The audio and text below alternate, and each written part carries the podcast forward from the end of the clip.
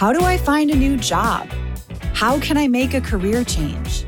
And the biggest question of all can I really find a career that I love? Hey, my name is Jen Smith, and I believe career success doesn't have to be at the expense of living a radiantly happy and healthy lifestyle. As a former HR leader and recruiter turned career coach, I get what companies are looking for when hiring top talent. What that means for you is an unmatched combination of insider knowledge and the best kept secrets about making heart based career changes and navigating the ups and downs of job searching in today's world of work. Whether you're a recent graduate navigating the job market for the first time or a seasoned professional ready for a career change, this show is for you. So grab your coffee or your kombucha, pull up a seat, and get ready to be challenged and inspired to move beyond your self doubt and take the right next steps towards landing a career you love. Because you deserve a long, radiantly happy, and healthy career. This is the Flourish Careers Podcast. Hello, and welcome back to the Flourish Careers Podcast. I'm your host, Jen Smith. Here we are today with a story about navigating the first year of self employment. Specifically, the five lessons learned, confessions, and reflections while navigating self employment for the first time, which happened to be the year 2020. And we all know that was a wild year for multiple reasons. Now, the lessons that I learned that I'm going to share with you were definitely amplified due to what we all went through, although they are still relevant for anyone interested in self employment or working in a non traditional way. So let's dive in. I was so excited for 2020 when it was on the horizon. It was a new decade. What a perfect time for a new chapter. So I was so excited to leave the corporate world behind and leap into self employment in this new decade. Go all in was my mantra as I entered my first year of self employment as a full time career coach and HR consultant. Up until that point, career coaching was something that I loved, but it was a rather calm, side gig alongside a rather demanding full time HR career. In December 2019, all that changed as I chose to make the jump into self employment, which was the right decision for me. Although I did not choose to run smack into a worldwide pandemic, economic turmoil, civil uprising in an unprecedented election and challenge after challenge after challenge. Talk about trial by fire. I joke with my friends and family that the headline for my first year of self employment was something like this Severe storms, high winds, and heavy rains expected. So, maneuvering through my first year of self employment through the ins and outs of global chaos was not in the plans. But I made it safely to shore and managed to learn a thing or two about successfully navigating an unpredictable landscape. So, with that, I want to share a glimpse into my top five reflections and lessons learned that kept me afloat and on course throughout that treacherous forecast and beyond. Lesson number one is focus on what you can control.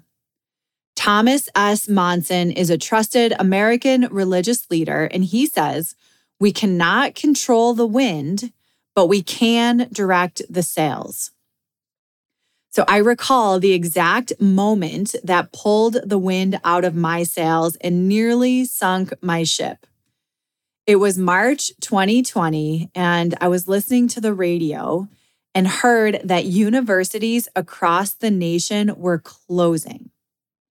Specifically, University of Pennsylvania was informing students not to return after spring break due to the potential spread of COVID 19 across campus. The sheer logistics of a decision like that made my head spin.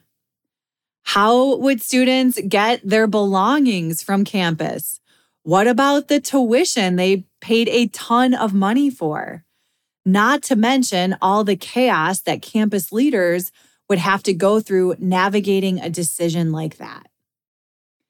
And then a few days later, the mayhem went into overdrive. We all listened to too many conversations about layoffs, lockdowns, and loss. So, this reality check shoved me into a near panic.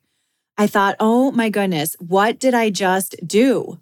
I left my secure and familiar corporate HR job, and now the world is shutting down.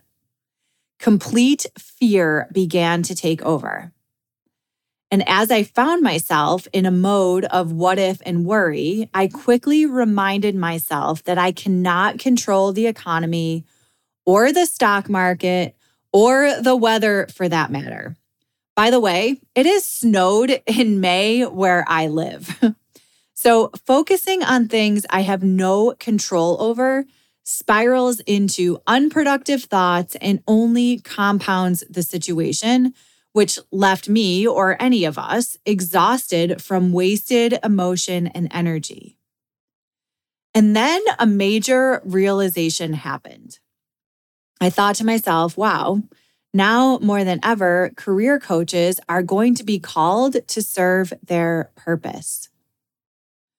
With layoffs at a record high and businesses forced to close their doors, there were too many highly qualified and skilled people left swimming upstream without direction. So, consequently, I made the decision to turn down the daily news and turn up my focus on each of my clients. So, I poured extra energy into helping them through their unique career situations. Part of heart based career planning is being agile. So, I had big plans. I had a plan to partner with a local business leader on a really in depth, in person career planning workshop but then when everything shut down, we adjusted that to a virtual workshop and opened it up to anybody at no cost. I also had plans to partner with local businesses and help them create early career talent strategies. But when the world shut down, I knew that that wasn't going to work. And so I quickly pivoted and focused on my career coaching practice.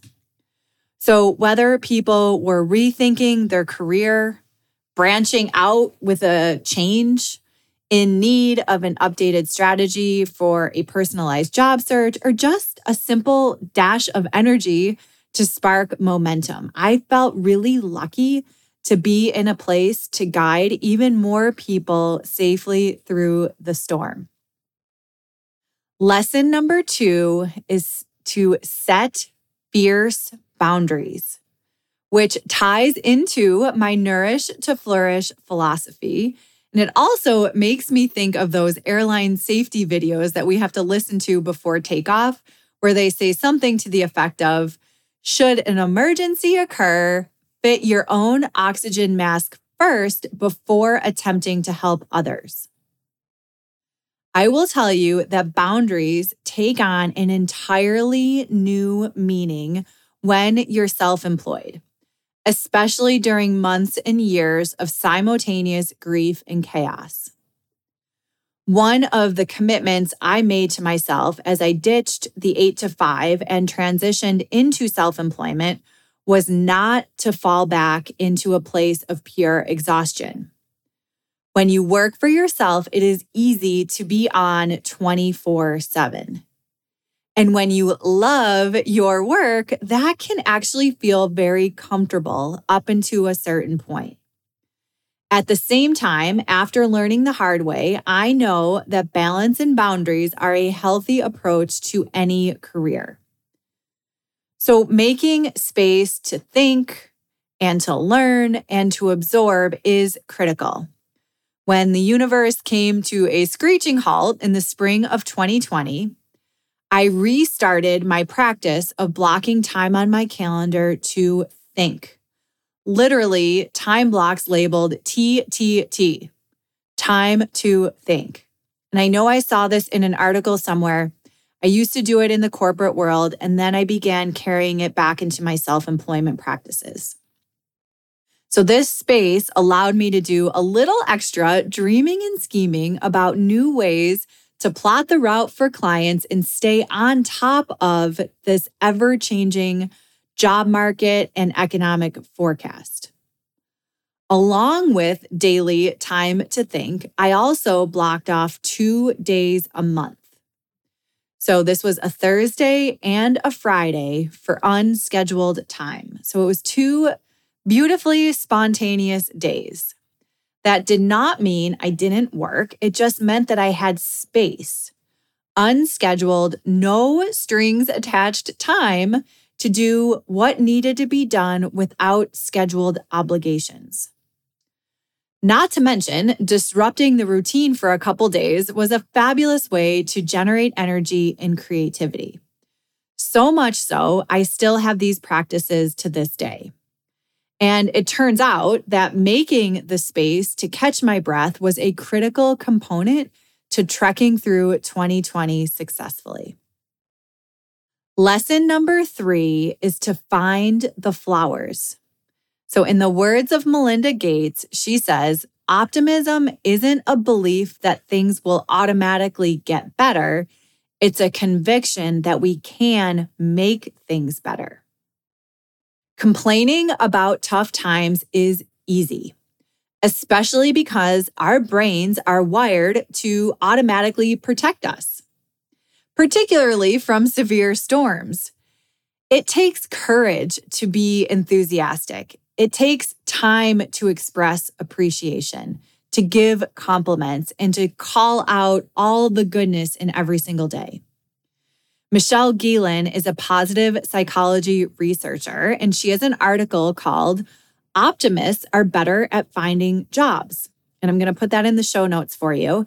And she states that optimistic thinking empowers us during uncertain times, prompting us to take positive action steps. She goes on to tell us that optimism is a choice and it can be learned with practice and effort. One of the practices that helped me through this year was initiating daily rituals. And this is something that I do to this day. And I also recommend it to clients. So I know the word ritual might sound like a strong word, and it could even be construed by some as being religious. Although, in its simplest form, a ritual is defined as a ceremony consisting of a series of actions performed according to a prescribed order. Originally, I decided to get back to my daily gratitude practice and spend a couple minutes each morning replacing negative thoughts with gratitude. I've done this on and off throughout my career, and it's always helped me. And I love that it only takes a couple minutes to begin the day on the right foot. And then at one point, I noticed I was having a really hard time winding down in the evenings.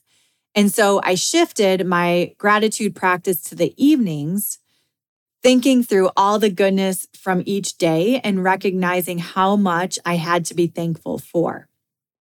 And then morning gratitude was replaced with a couple minutes of intention setting. So, thinking through my schedule and setting a positive intention for each of the interactions. These daily rituals or opening and closing ceremonies had proven to restore the momentum and help me find the flowers within each day in spite of often threatening forecast and skies ahead. This doesn't mean that I'm trying to be Pollyanna or positive vibes only or anything like that. It's about keeping your head in the right space especially when you're in a role where you're serving others through a really turbulent time. Lesson number four is listen to the nudge. In the wise words of NBA's great Michael Jordan, he says, if you can't stop thinking about it, don't stop working for it. Truth be told, I felt a nudge to do this work for years. And through those years, I found every reason imaginable not to take the leap to self employment until I ran out of reasons. And so it turns out that the nudge was right. I love packing my days with career talk and cannot recall another time when I felt this fulfilled, even among the turbulent waves of 2020. So, if there's one thing I learned through that year, it's that I should have listened to the nudge sooner. So, if you're finding yourself in this same place, you might want to ask yourself a few things. First, do you feel a consistent nudge to do something different? Is there a secret dream in the back of your mind that you can't stop thinking about? Or maybe it's a constant whisper that causes you to pause and rethink your current career path. So, why not allow your mind to open up, get curious, tune in, and explore? I would encourage you to give it a shot. Lastly, lesson number five is cultivate community. Your relationships and your community matter. Coretta Scott King, author, activist, and wife of Martin Luther King, says the greatness of a community is most accurately measured by the compassionate actions of its members. So, in the world of work, people often associate relationship building with networking and networking with job searching. But this is not the case. In fact, I'd even go out on a limb and say that networking and cultivating community is more effective when you're not job searching. Ideally, you're always building your professional relationships. And then when it comes time to get a new job, you have a group that you can tap into. Similarly, when you have people you can count on, especially when you feel like you're swimming upstream, there's nothing more comforting than having your community to rely on. Navigating self employment in this new way of working through a ton of uncertainty for me would have never happened without my community. They provided core support genuine care and love to make it through all the turmoil of that year. My network helped me with exchanging new ideas, keeping a pulse on what people needed, building new and better ways to support job seekers. And that year, especially, my network contributed to my social well being, helped boost my professional confidence in ways I could have never imagined. And for that, I am forever grateful. There's no doubt that 2020 was a year for the history books. It was a wild and woolly ride, to say the least. In retrospect, I'm feeling especially grateful for going all in and in doing so, having extra space, energy, and the opportunity to steer even more career minded, heart based professionals through the stormy seas of that year. So here's to capitalizing on all the lessons learned and cruising forward with intention. So, as a recap, the five lessons learned from a first year solopreneur. Lesson number one focus on what you can control. In the words of Thomas S. Monson, we cannot control the wind, but we can direct the sails. Lesson number two set fierce boundaries. As our trusted flight safety videos tell us, should an emergency occur, fit your own oxygen mask first before attempting to help others. Lesson number three find the flowers. In the words of Melinda Gates, Optimism isn't a belief that things will automatically get better. It's a conviction that we can make things better. Lesson number four listen to the nudge. In the wise words of NBA's great Michael Jordan, if you can't stop thinking about it, don't stop working for it.